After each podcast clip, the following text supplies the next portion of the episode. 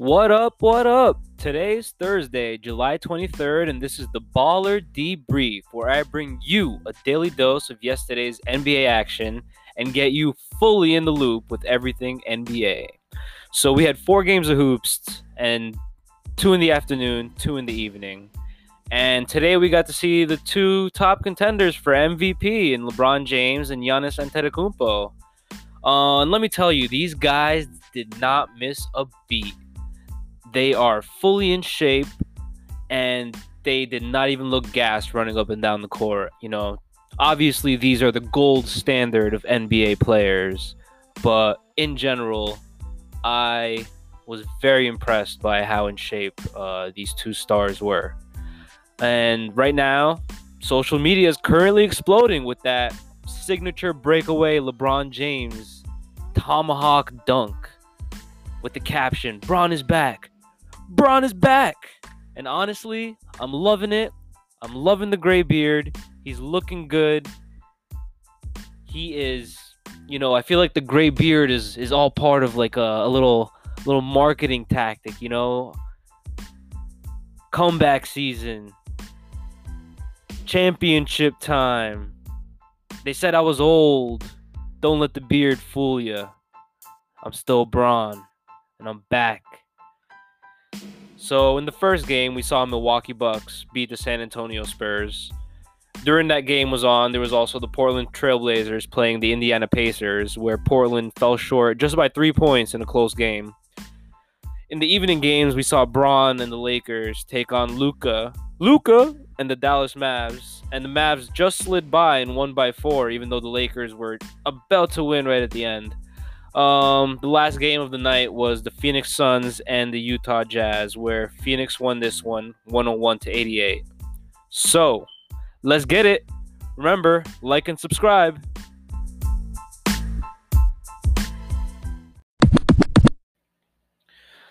Okay, first game, we have the Bucks beating the Spurs 113 to 92. And yes, the Bucks are scoring 113 points in these scrimmage games with only 10 minute quarters. But obviously, at some points during these games, you know, the defense isn't as intense. These guys really aren't get out, getting out there. They're not really trying to risk any injury or anything like that. Also, I've noticed that in these bubble games or the big restart, the NBA is trying its best to to brand this whole thing as the restart.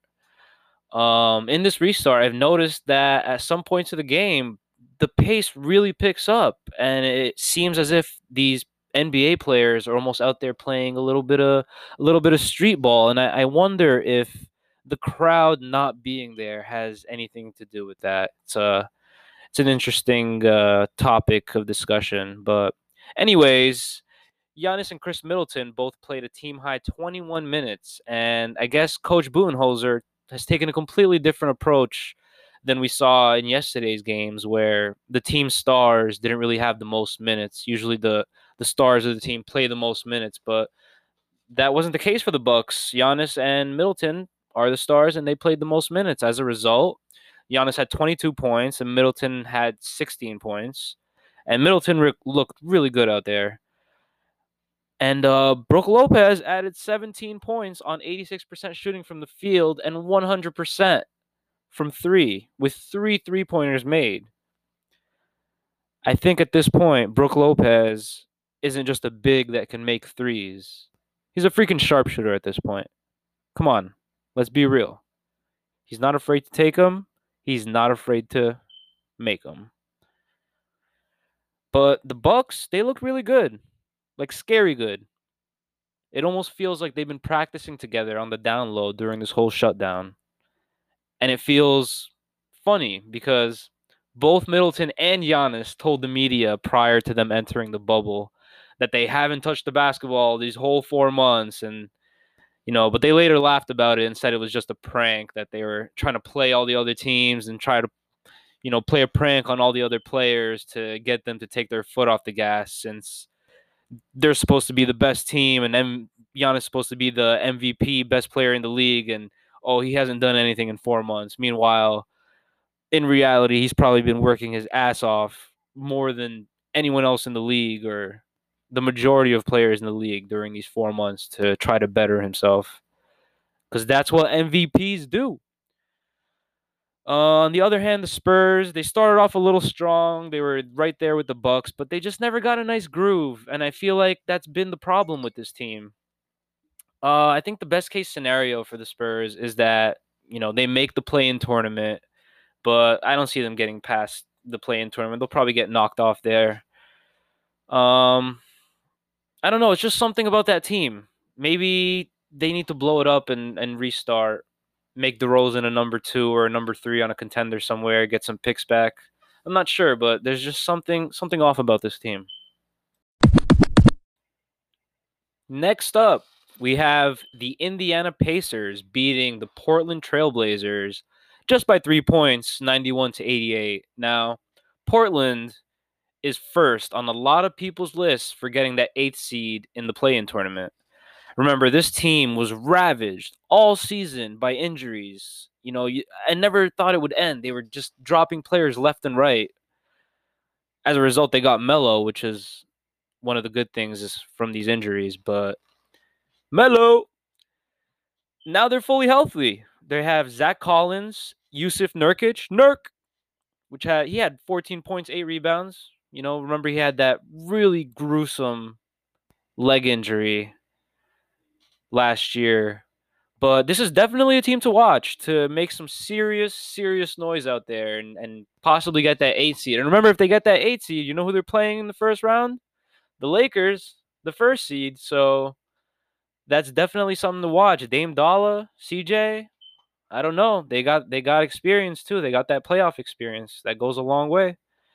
On the other side, we had Victor Oladipo hitting the court after, you know, he was undecided on whether whether he wanted to play or not. But you know, a lot of people are saying he actually made the decision because he would lose a ton of money.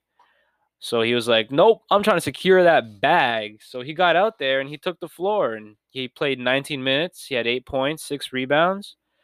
Justin Holiday led the team with 16 points in 17 minutes. Six shot 67% from the three point line. Now, this Indiana team is dangerous and is definitely the sleeper of the East. Don't let anyone tell you otherwise. Oladipo, he definitely carries some Mamba mentality. That's all I'm going to say. First of the evening games, we had Dion Waiters and the Los Angeles Lakers. Yes, you heard that right. Dion Waiters fall to the Dallas Mavericks 108 to 104. But hey, J.R. Smith made his first NBA bucket in 612 days. 612 days since he played his last NBA basketball game. Now, that's a win all by itself. Might as well end the pod here. But obviously, the NBA world was hype to see Bron take the court. But I think we could all agree that Dion Waiters and J.R. Smith stole the show out there. That's who we really wanted to see. Caruso on the sideline, looking like a coach. Hairline on fleek. But uh, LeBron and AD only played 15 minutes each. Each had 12 points. Seth Curry. Yes, Seth Curry. Brother of Steph Curry. Went off for 23 points. Eight of eight from the field, six of six from behind the arc. Yeah. I said Seth Curry, who has time and time again showed us he is capable of getting just as hot from behind the arc as his brother Steph. Something in that DNA, y'all. Del Curry knew how to raise shooters. Might have played a hand in Boban, because Boban hit a three pointer too. Boban. Luka. Luka also had 14 points. Looked good out there. A lot of people said he was he was fat. He wasn't fat out there, guys. I didn't see any chunky Luka.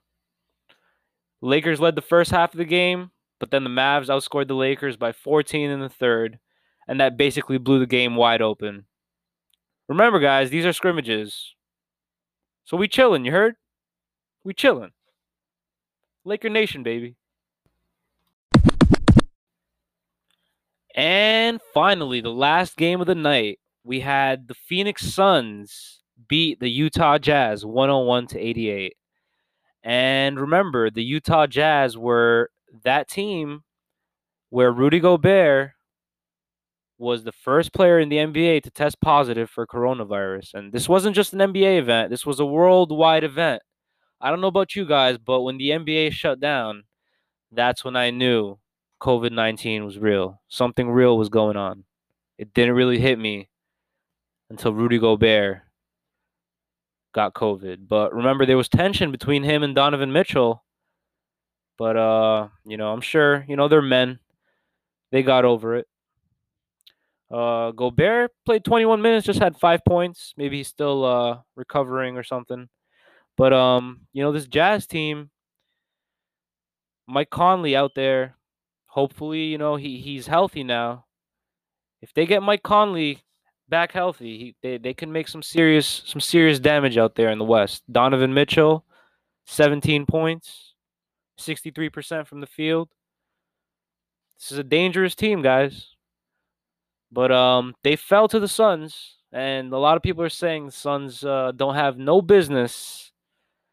They don't have no business being here in this bubble.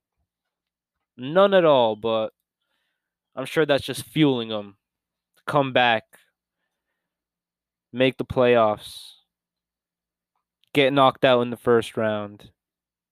But hey, it's something, right? It's something. Devin Booker out there. 20 points, 13 points, 20 minutes, sorry. You know, it looks like the uh the Suns played their their full lineup out there, minus Kelly Oubre, Ricky Rubio on the bench. But I don't expect this team to to make much noise. But hey, I don't know, 4 months off, they could come back and any team really can just go off. You don't know. You really don't.